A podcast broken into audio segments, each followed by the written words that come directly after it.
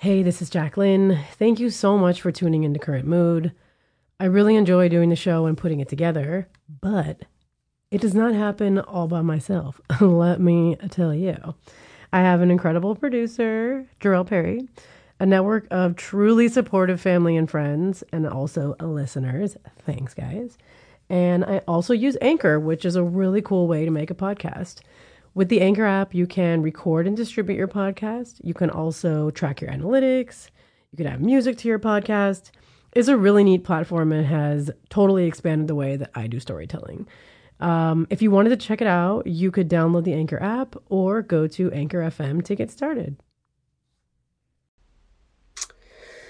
So, I'm not sure if you know this, but Spotify has a huge catalog of podcasts on every topic, including the one you're listening to right now. On Spotify, you can listen to all your favorite artists and podcasts in one place for free. You don't even need a premium account. So tight. On Spotify, you can also follow your favorite podcast so you never miss an episode. You can easily share what you're listening to with your friends on Instagram, which is a really cool feature. And if you decide to become a premium user, you can download episodes to listen to offline wherever you are, even while you're on airplane mode, which is like a personal favorite life hack of mine lately. So, yeah, if you haven't done so already, be sure to download the Spotify app, search for Current Mood, or browse podcasts in the tab called Your Library. Honestly, it really takes like two seconds to do. I just helped my mom do it and she's killing the game. So, thank you so much for tuning into the show today and make sure you follow us on Spotify so you never miss an episode of Current Mood.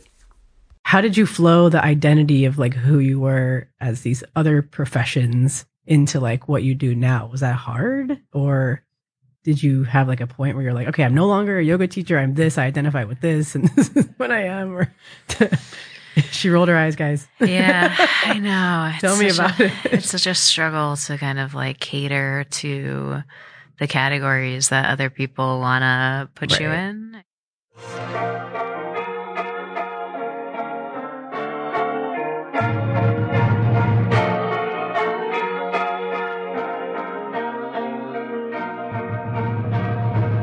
Hey, welcome to the Current Mood podcast. This is your host, Jacqueline Marie.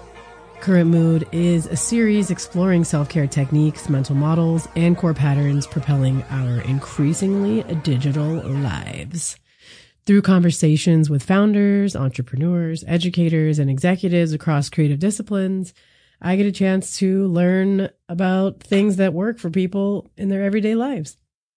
This next conversation, I got a chance to sit down with Sara Auster, sound therapist in New York City, who specializes in sound baths. Um, maybe something some of you haven't heard of yet, but highly recommend sound bath. It's a really nice form of um, self care, I would say. Sara and I got to talk about her journey in becoming a sound therapist, um, what navigating different roles in your professional life looks like. I'm kind of the core tenets of sound healing, which one of them, I mean, probably the main one is like deep listening and how, you know, we can be better listeners and what deep listening actually looks like. Uh, we had a really, really deep and insightful chat. So let's Mm. get started. um, I am here with Sara Auster, who is a sound artist. Oh, let's start over. Let's start over. I meant to tell what do that I would have call been you? helpful. Um, Okay, but actually, this could be an interesting conversation because Mhm. I don't call myself a sound artist. What do you call yourself? the title the the the titles that I are my preferred titles are sound therapist, Sound therapist. Okay. meditation teacher, Meditation teacher, artist, artist, human person. human person. I mean, it's tricky. like that whole conversation could be a whole conversation. You know, we Right. could talk about like titles Right. forever. Honestly, this could just be the intro right now. But there's a reason. There's a reason why I chose therapist and not artist and not healer. okay. Tell me. Um, you know, healer. I mean, tr- traditionally, I might be called a sound healer, Mhm. but my feeling has always been that there's sort of a, a pre, um, a perception of what a healer does, like a common perception, and that is like transactional. Like I, Mm. as a healer, am doing something magical and mysterious to you. Mhm. And I mean, at least for a long time in my life, that's what I thought a, a healer did. And I think that's what mainstream people think. You know, Mhm. maybe guru in a big robe, like levitating off the ground is like touching you on the forehead and you're healed and that's a healer. and that's, uh, I, I just wanted to get rid of that sort of stereotype Yeah. when presenting myself Mhm. and my work. Um, I chose the word therapist because therapy is something that you have to actively engage with Mhm. as a as a participant and it's not always in fact i don't know if it ever is like magical Therapy or can be put- magical. i mean i mean i guess it i guess that depends on your definition of what magic is but right. it's definitely takes some effort on on on the part of the person who's showing up for the therapy Mm, mm. whether it's physical therapy psychotherapy Right. So you're participating. you're participating Got it.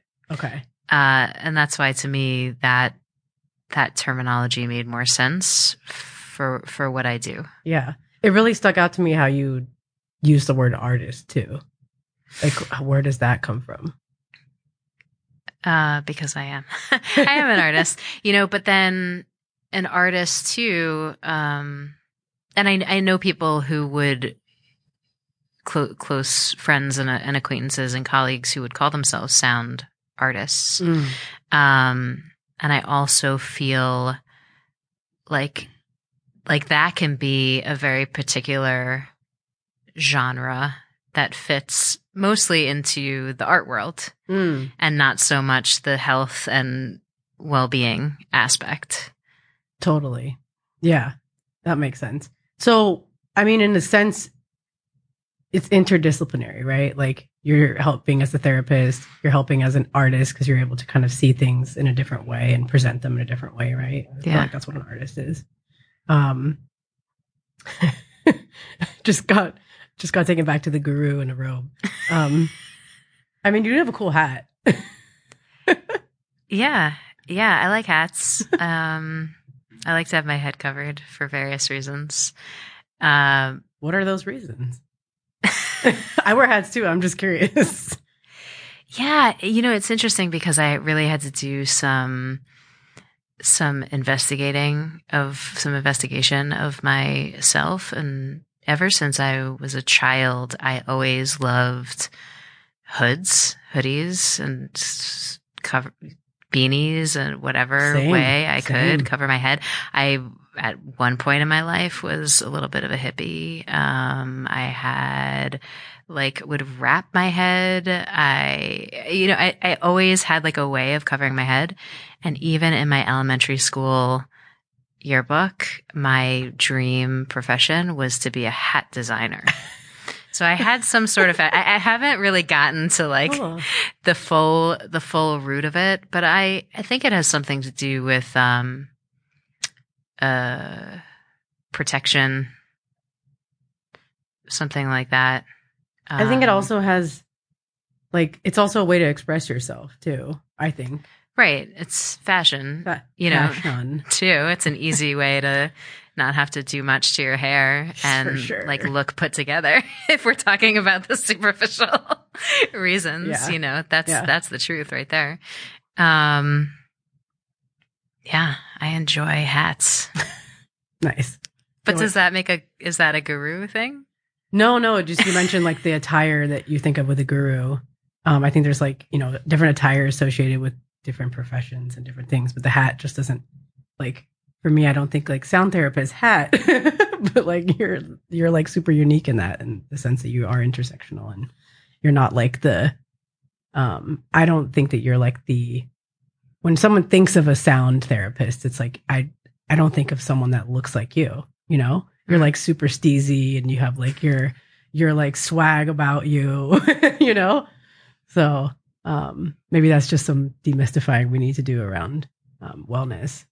You know, Yeah, and that actually is something that I I work pretty hard towards in in my field, you know, having a pretty strong foot in the quote unquote wellness industry and having a background in yoga and meditation, I always had this underlying feeling of like, I don't belong here.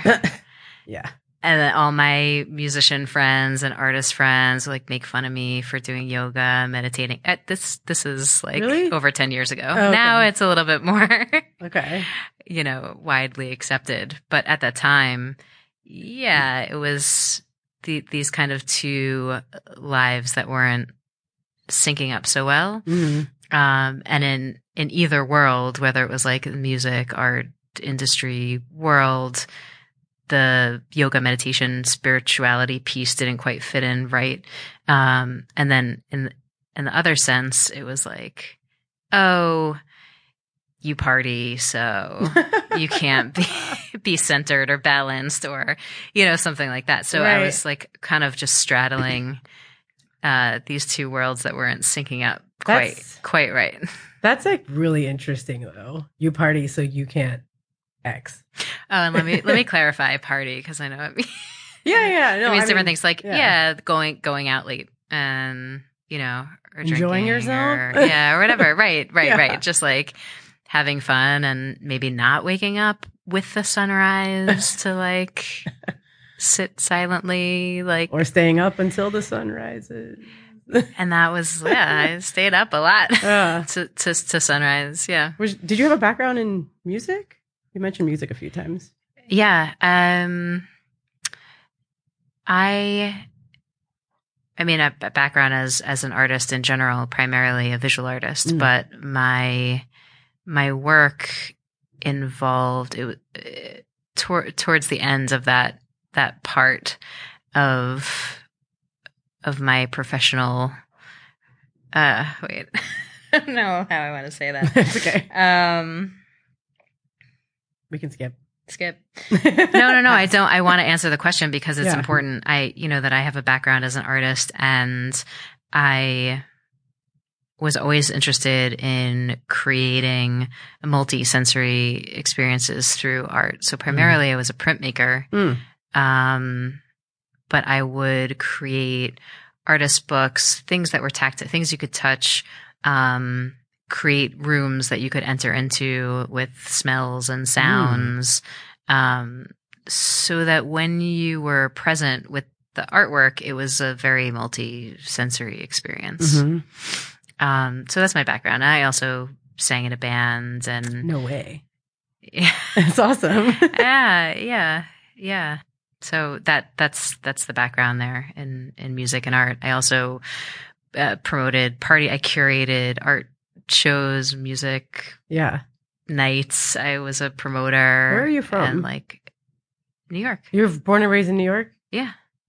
This all makes sense now. right. And I also went to college at SUNY Purchase. Okay. So, which is up in Westchester. So I didn't really, actually, truth be told, I've never lived anywhere but New York. Mm. I travel quite a bit, hmm but New York has always been home and hmm I probably always will be. So my base and circle of friends, you know, r- runs deep in New York and overlaps in a lot of ways to where I Mhm. still meet people now where it's like we have mutual friends from college, high school, elementary school, whatever. You know, Yeah, it, it yeah. goes it goes deep. New York is kind of magical like that. Yeah. I don't really see myself leaving soon. Yeah. I could see myself an old lady just up and down the subway. Although that sounds terrible. No, I mean it keeps keeps you young. You gotta Yeah. So- if you don't use it, you lose it. Uh, This is, that's what my grandma says. She's 94, so I believe her.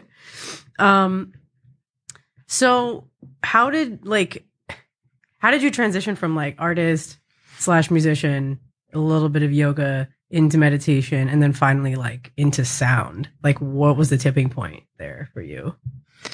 Right. So the tipping point was actually a, a, a literal breaking point. As usual for most people. Yeah. Right. There's always like this. And then this tragic thing happened. And then my whole life changed. Ugh. I mean, yeah, it just kind of point something will happen like that in our lives that kind of points you into a different direction. And it's a very big part of my story because I was working as an artist Mhm.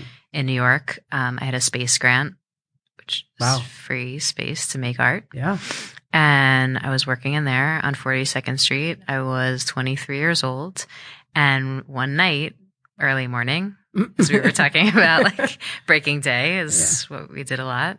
Uh, I started to hear a loud banging sound and the, I thought it was like crazy artists being artists, crazy actors being actor. There was also like a theater downstairs. yeah. Um, but the sounds was the floor breaking.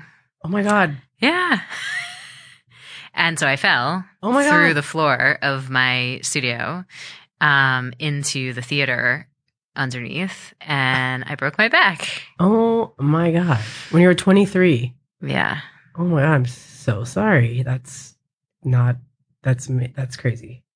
It's You hear about people breaking their back, but I've never actually met someone that that happened to. oh really? Yeah. Yeah. It happened to me. I know. It's it's crazy and I say it it's hard not to at this point kind of tell the story with a smile. I've told it a lot because it was like this pivotal piece that that that set me in a new direction. I mean, I could no longer create work on the large scale that I was creating it. Um, I had to wear a back brace from my hips up to my chin. Um, I couldn't go back to my apartment, which was a third floor walk up, and I had a lofted bed, of course. Of course. yes. uh, you know, so it was like, what do I do now? I'm just in chronic pain. Um, and you hear about this like a, a lot with with people who have these experiences that just kind of it's like a forced reset, as we were saying before. And some people, even my close friends, are like, "Oh, this is so great! You're going to be like Frida Kahlo, and she broke her back and had this tragic life, and you'll have this beautiful tragic life." I'm just like, uh, Wait, what? I'm on all sorts of morphine and nothing that you're saying is making sense. And I don't feel like creating anything. I don't Right. like, oh yeah, I'm going to draw on my cast or whatever. You know, Salma Hayek makes it look sexy, but I'm sure Frida Kahlo did not feel that way. Yeah. Also 23. That's like so young. so young and it's so I felt very clear though in what in what I was doing and what I was creating and I was doing that 100%. I was, you know, making music and making art and I was like, you know, this is it. yeah. But apparently it, it wasn't. It wasn't it. No. Okay. And then through that process of the need to get out of physical pain, Mm-hmm. I went to physical therapy. I found this amazing center that, you know, this time it was over a decade ago, um, had chiropractic and acupuncture, which I'd never tried. My chiropractor put me on a cleanse. I was like, wait, what I'm eating has anything to do with what my body feels like? Oh, it's so Like- weird. They're connected. all of these things were new to me. And also, again, like I said, not very mainstream at that time. Yeah. Now Right. it's like everybody's more aware of what they're putting into their body and what they're more, many more people. Right. Um, but at that time it was, it was new to me. And then eventually that led me to try yoga for the first time, which I was also very skeptic about Mhm. you know, as to what we were talking about before, you Mhm. know, oh, yoga. Oh, Mm, yeah. That's for the, that's for those people. Some people are still like that. Like when I go back home, my family's like, "Oh, you're on a cleanse, or you're not eating this," or it's just like it's like a judgment about something you just don't know. right. Yeah, it's, it's, it's it still exists, but yeah, it's definitely more open now. Right. It's uh, more, more widely Yeah, accepted and alternative milks and things like that. yeah. so at the time when you were, were you like bedridden? yeah. So I, it, it's crazy. Um, I was temporarily paralyzed and they had me on like a 48 hour watch because there was like a chip of bone that was touching my spinal cord. And they're like oh but if we do emergency surgery there's like a high risk and she's so young. And like, all these conversations are happening over me while i'm horizontal you know? Yeah, and it, doctors are coming in like you're so lucky. You're so lucky. Uh but the good news is that the, and this is what I remember, I'm not a doctor, is that, is that the, the fluid in the spinal canal like dissolved that chip of bone. And even though I had compression fractures of four vertebrae, so like the curvature of my spine would be forever changed, um, it was it was great news because I didn't have to have surgery and I didn't have to have rods and bars, you know, put into my back. And I, Wow. You know, I was released um, after two weeks in traction in the hospital with, as I said, a, a brace, custom made brace from my hips to my chin Mm. with a walker and a neurosurgeon who said, you know, okay, you're free to go. I was like, A, do not use the word free. Like, what is this? I need like four people to help me get through the door. Like, what? Yeah. Um, and I knew like what physical therapy was. Um, so I said, do I need a prescription for that? And he said, Oh, yeah, I can, I can write you a prescription for physical therapy. And I said, well, anything else that you want to, like, do you want to impart some kind of like neurosurgeon wisdom right. on like, me? Tell me the things. Uh, I broke my back. yeah. Uh, yeah. And he said, he said, if it hurts, don't do it. Well, that's Right. I was like, That makes sense. oh, hmm, okay. So nothing then. do nothing, which is what I did for several months. Wow. A whole lot of nothing, whole lot of painkillers, all sorts of drugs, morphine, Percocet, Oh my god. mind numbing. Yeah. Yeah. So- Body numbing. So how long did it take you to kind of like recover to a point where you were even able to have the mind share, mind space to like think about creating anything? What was so interesting was like I, f- I remember that I forced myself to kind of quote unquote like get back on the horse, even though horseback riding is something I'm still not allowed to do. uh, you know, just I I felt like if I could force myself to kind of get back on the scene, and I remember like curating a show. I wasn't making artwork, but I curated a show, my friend's work, and I was like wearing this brace, you know, mm-hmm. because I just felt like if I don't try to be around it, then I would just disappear. That's pretty smart. I think that's Um, true. Yeah, so there was there was a lot of that kind of stuff going on. Yeah. Enter sound. Oh yeah, Where, like, where did that happen? let's get to the sound baths. no, because I because that is a sound has always been a really big thing for me too. I grew up as a singer and um Hmm. yeah, we, we have we have that in common. But um anything that involves like my throat chakra, I'm gonna say chakra, guys. but like this area is like this is like where I always get sick. This is like where Mm. stuff happens. So the sound part is really interesting to me.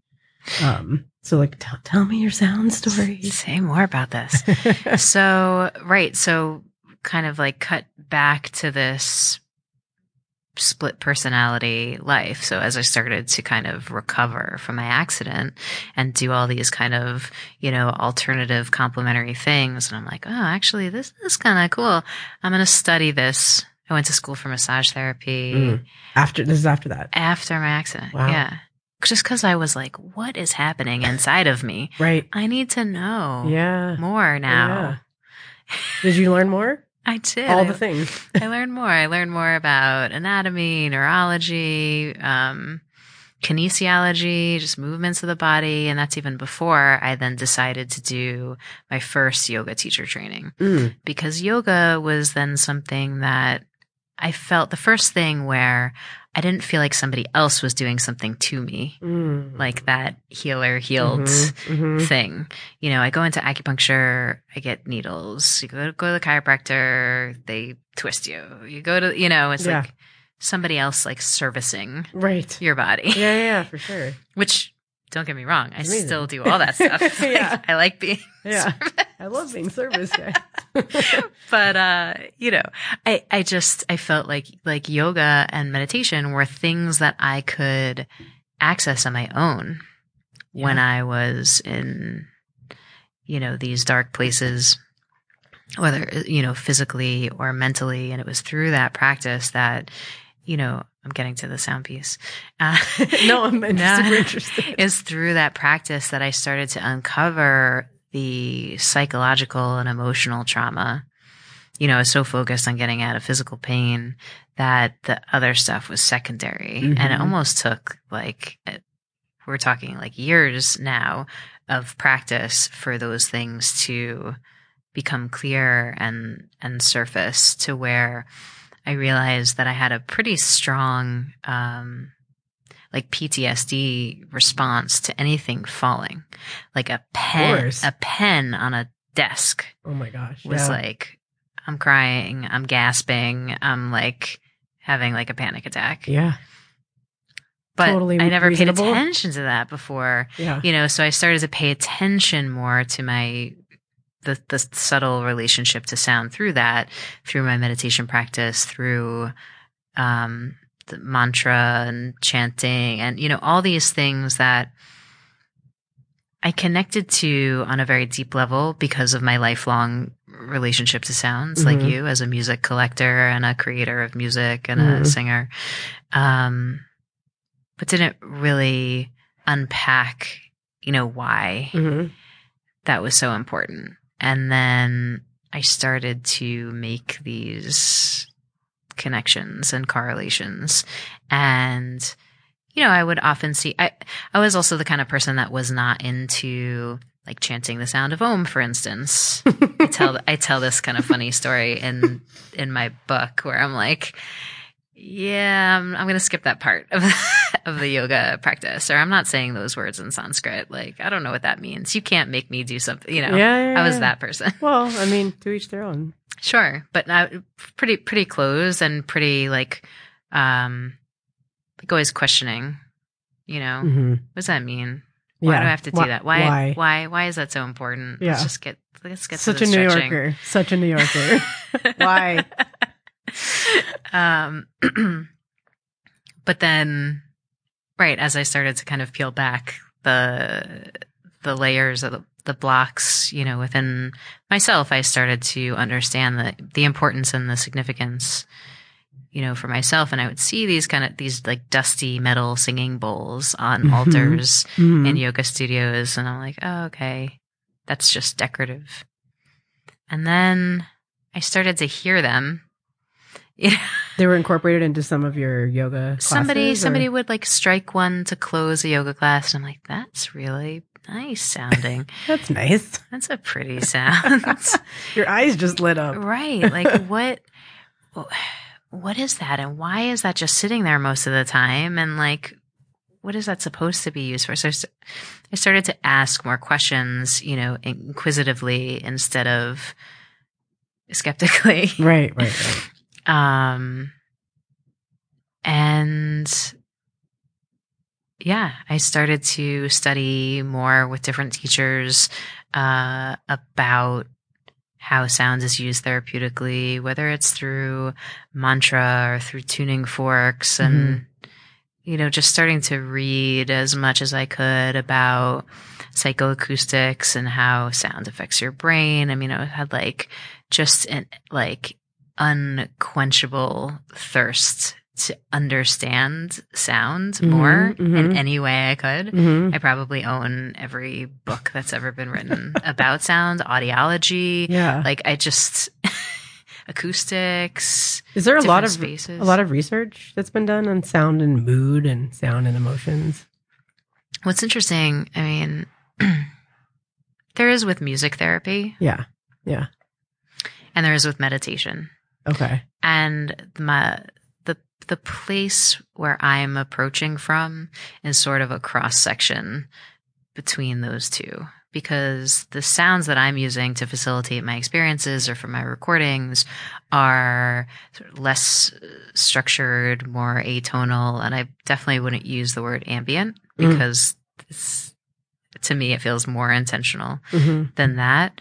But with music, you're you're kind of looking at particular structure and order and and things like that. So certainly many different areas of the brain are firing when we listen to music. hmm So there's there's a lot to uncover I certainly don't know every single thing that's happening in your Right. brain um, when you hear something, but you know there are certain things that that we do know, and so that's my kind of approach because as I began to teach yoga and meditation, uh, I was thinking about people like me, the closed, skeptical, like turned off person, Mm-hmm. thinking there's got to be another way in to this feeling because this is good Mm-hmm. and this helped me. Mm-hmm.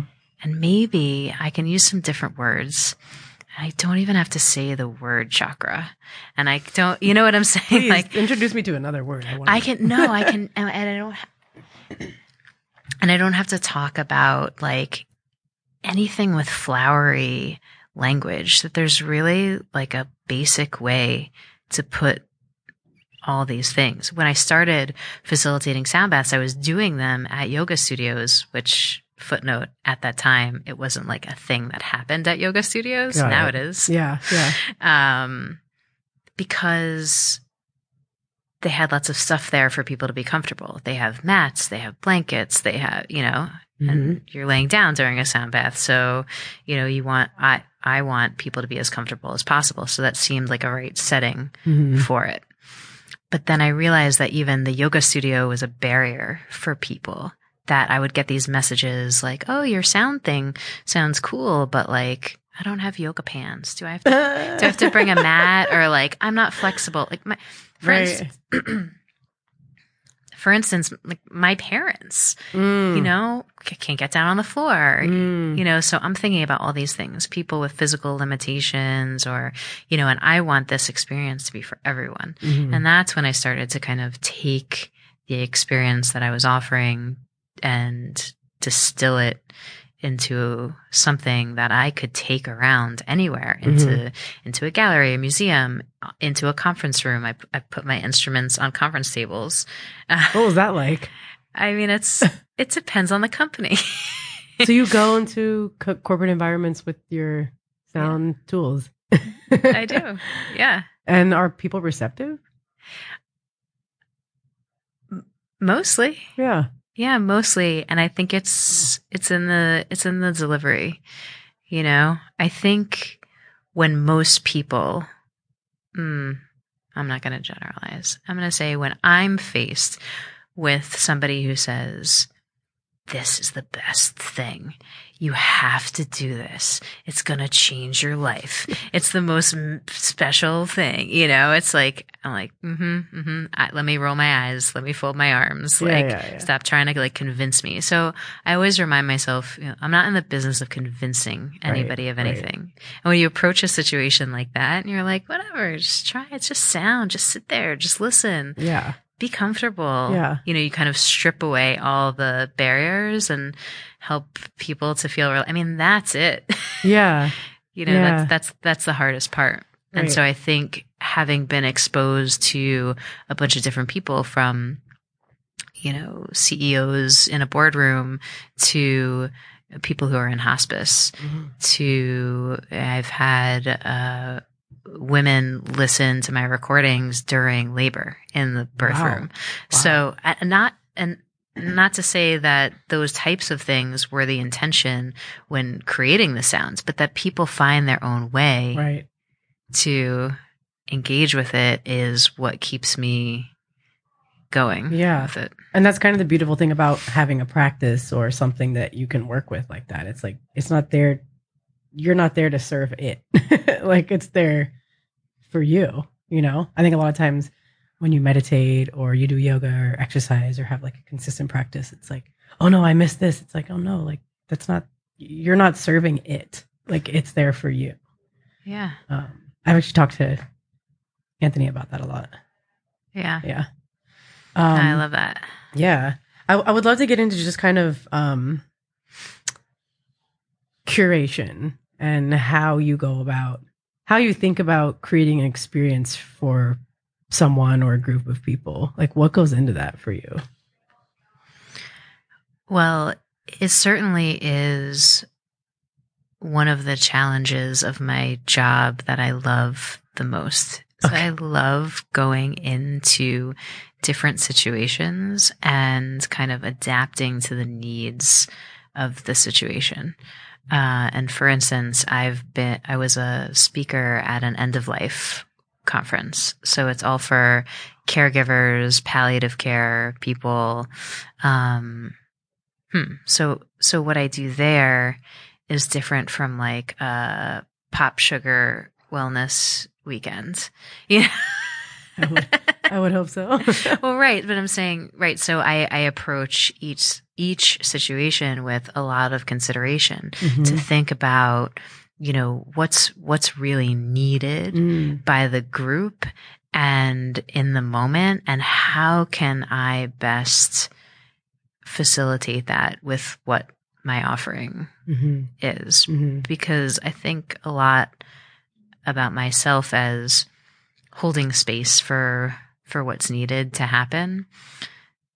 So you asked like like how would I prepare to facilitate an, an experience? It's sort of I need to ask as many questions as possible.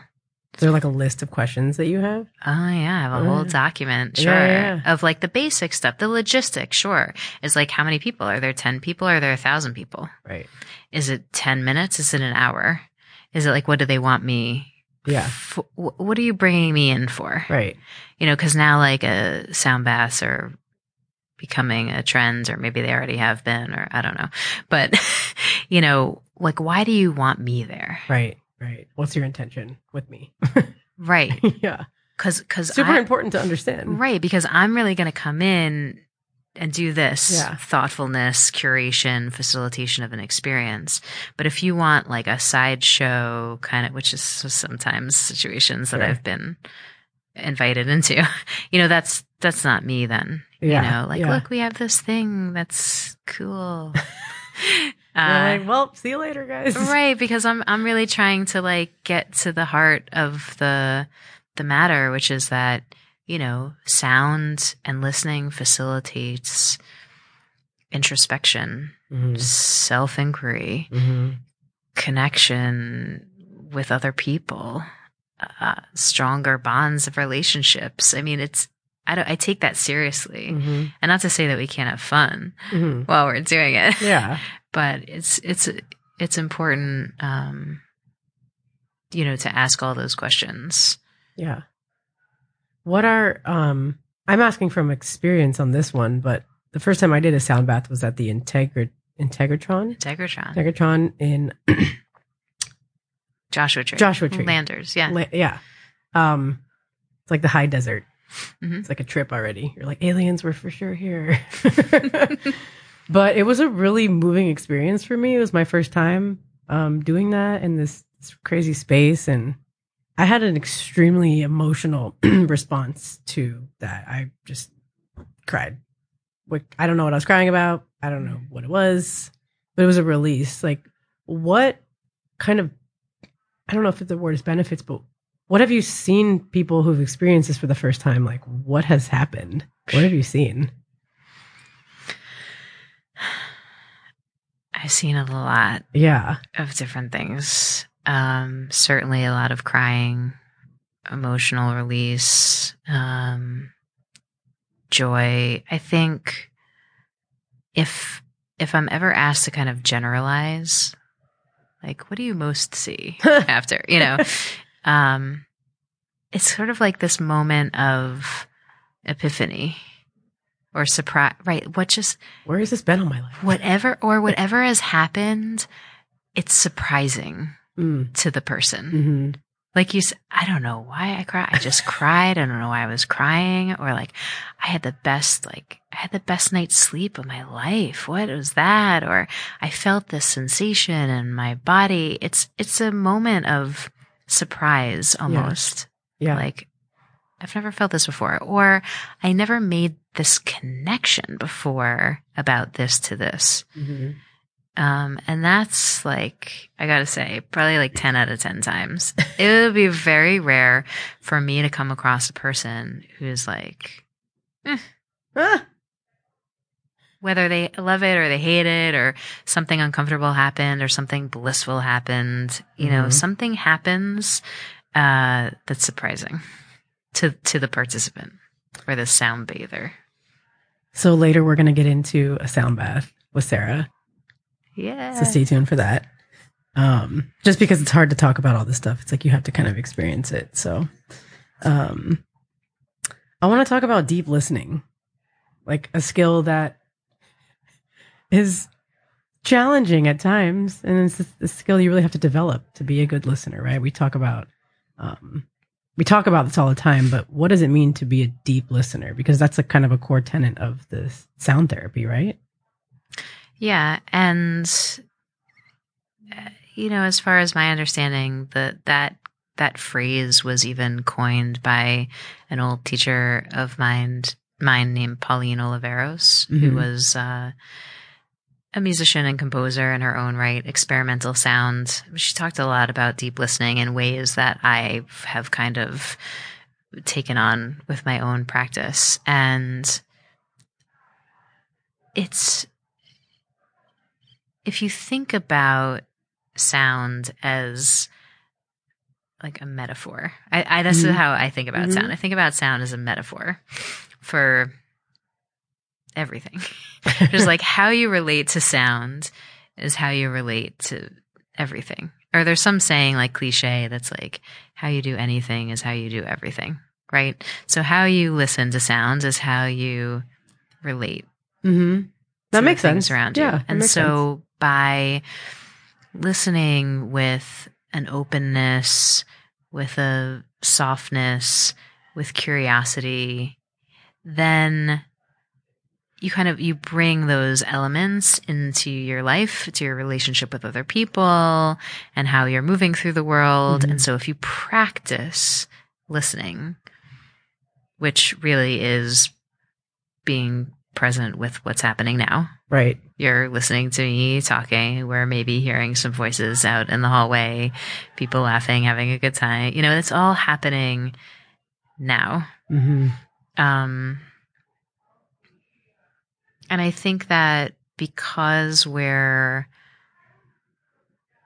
constantly being asked to respond and react mm-hmm. to the information that we're receiving, we don't really have many opportunities for this softness of of listening. Mm-hmm. You might be listening thinking like, "Oh, how how am I going to answer this?" Right.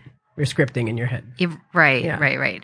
And it's not just like, oh, I'm really the goal to listen right now is just to take it all in. There's no agenda. There's no judgment. You don't have to decide if you like this or not. yeah. It's so true. Right. And how people, yeah. and that's what's often what I say in a setup for a sound bath is like, please don't categorize what you're hearing, yeah. you know, cause even still at the end of a, of an experience, some people might come up to me and be like, oh, what was that sound that sounded like this? Whatever they make the sound. It's so cute. and then everyone's sound is totally different. Right. It's like, I have no idea what instrument you're talking about. And they're like, oh, I didn't like that. It made me feel, you know, it's like, well, it made you feel what? And then, right. Isn't that valuable information for you to have right. about you as a person? Right. you know, I wow. look at it all as like information. Oh, yeah. that made your, that made you uncomfortable. Why? Yeah. Let's dig into it. Or like, yeah, let's talk about it. I said, that's not bad. Yeah. Right. You cried. Cool. So cool. You know, like, let's cry more or something. Seriously, let's cry more. Yeah. Just people like feeling comfortable being, I don't know whether it's vulnerable or just sitting with, you know, not having to perform or sitting with, you know, something that's unknown yeah.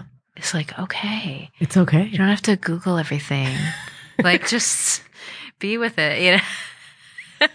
I laugh because I Google everything. No, we all do. That's why I say it. I do too. I'm, I'm like, like, oh my God, I don't know the answer to that. I have to know it now. Do we have to know everything? Like, nobody, let, let's just say this. No human person is ever going to be capable of knowing everything. No. So we put this pressure on ourselves. Like, like, when's the last time I find this so freeing to be like, oh, I don't know.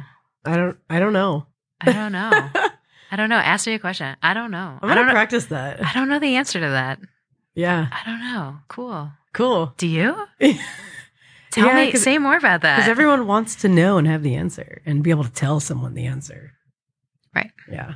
That's crazy. So I think so much pressure.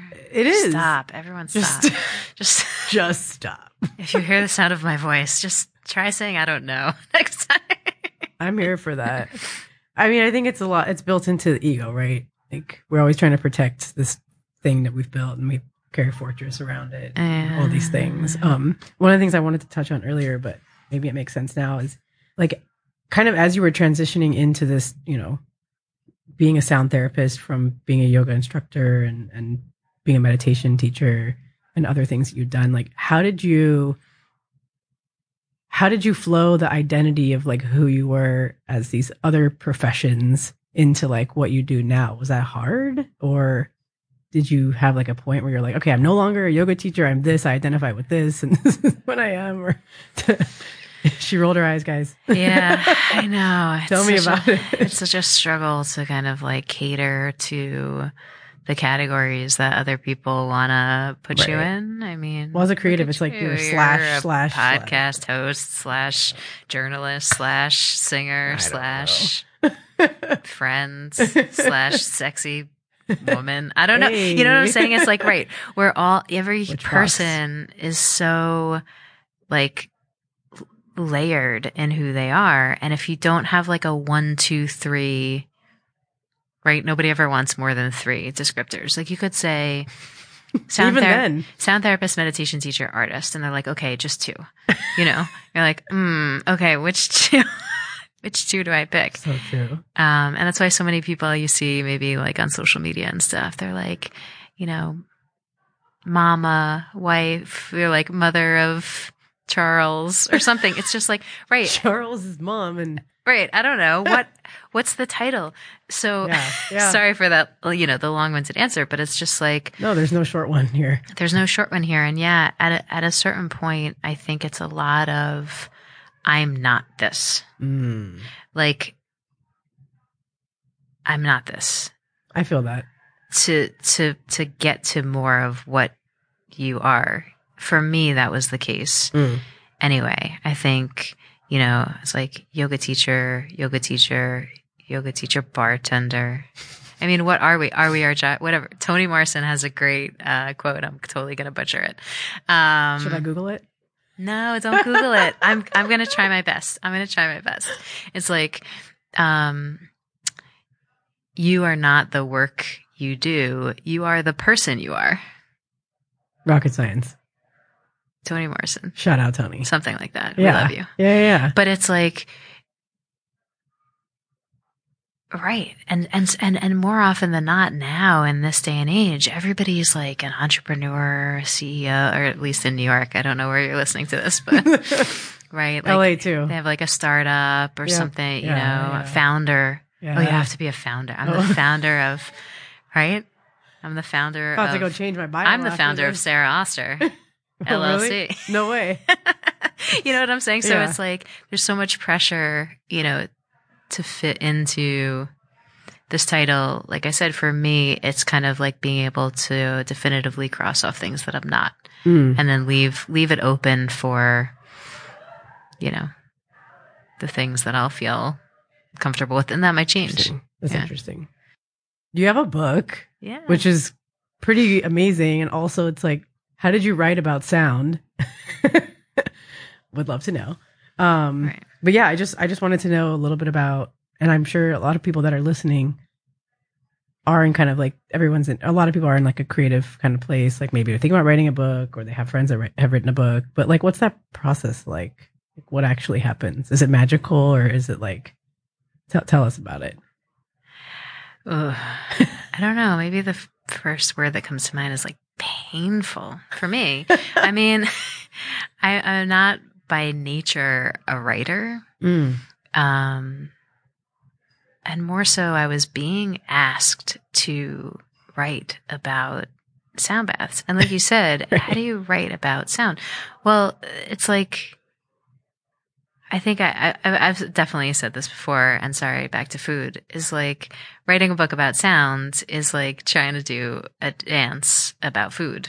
Well, you just, you have to, ex- Sometimes when I am having a good meal, I'm like, Well, not a dance for food, a dance to explain food. got it, got it. You know, yeah, like yeah, I do food dances all the yeah. I'm time. like, mm, this is so good. Mm. right, not that kind of food dance. But you know, like it, it's uh, sound is something you have to experience. Food is something you have to taste. Mhm. You can write a cookbook, you know, and you could Mhm. look at pictures of food, but at the end of the day, nothing's going to be the same Mhm. as like taking a bite. And Right. and that's that that's the complication with writing about sounds. And something I I thought a lot about in the book is how do I make the book feel like a sound bath? Okay.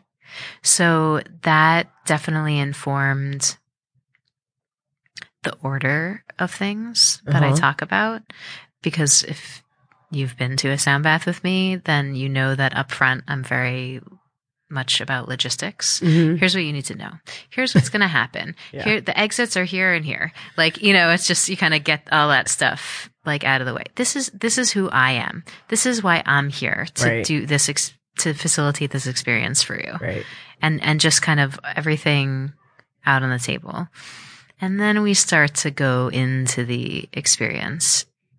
And so I think about the arc of the book like that. Like there's a lot of personal information up front. You know, Yeah. I'm sharing my story, I'm sharing my journey, how I got into this. And then I'm talking about, you know, technical things like Mhm. what is sound anyway?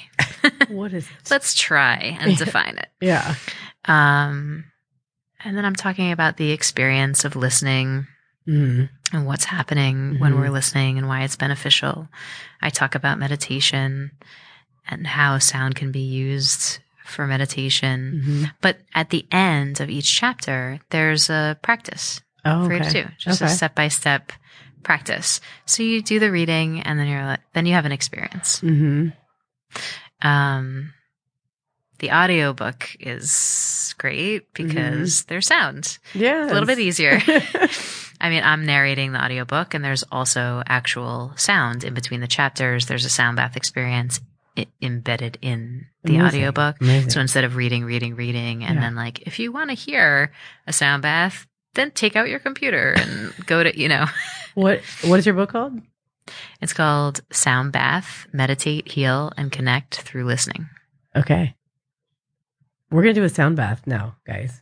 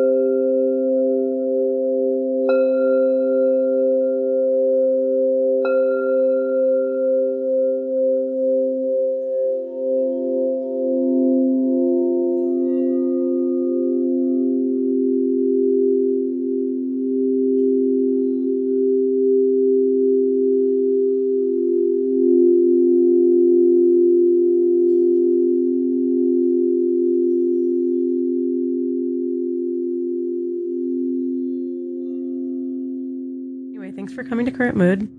Thank you. Thanks for hanging out. It's great. It's pretty awesome. So awesome. Sweet. That's it.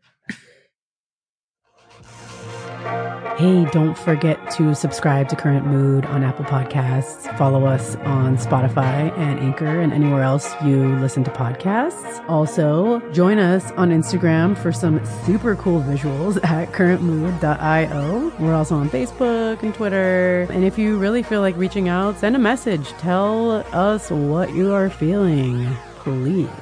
Thanks so much.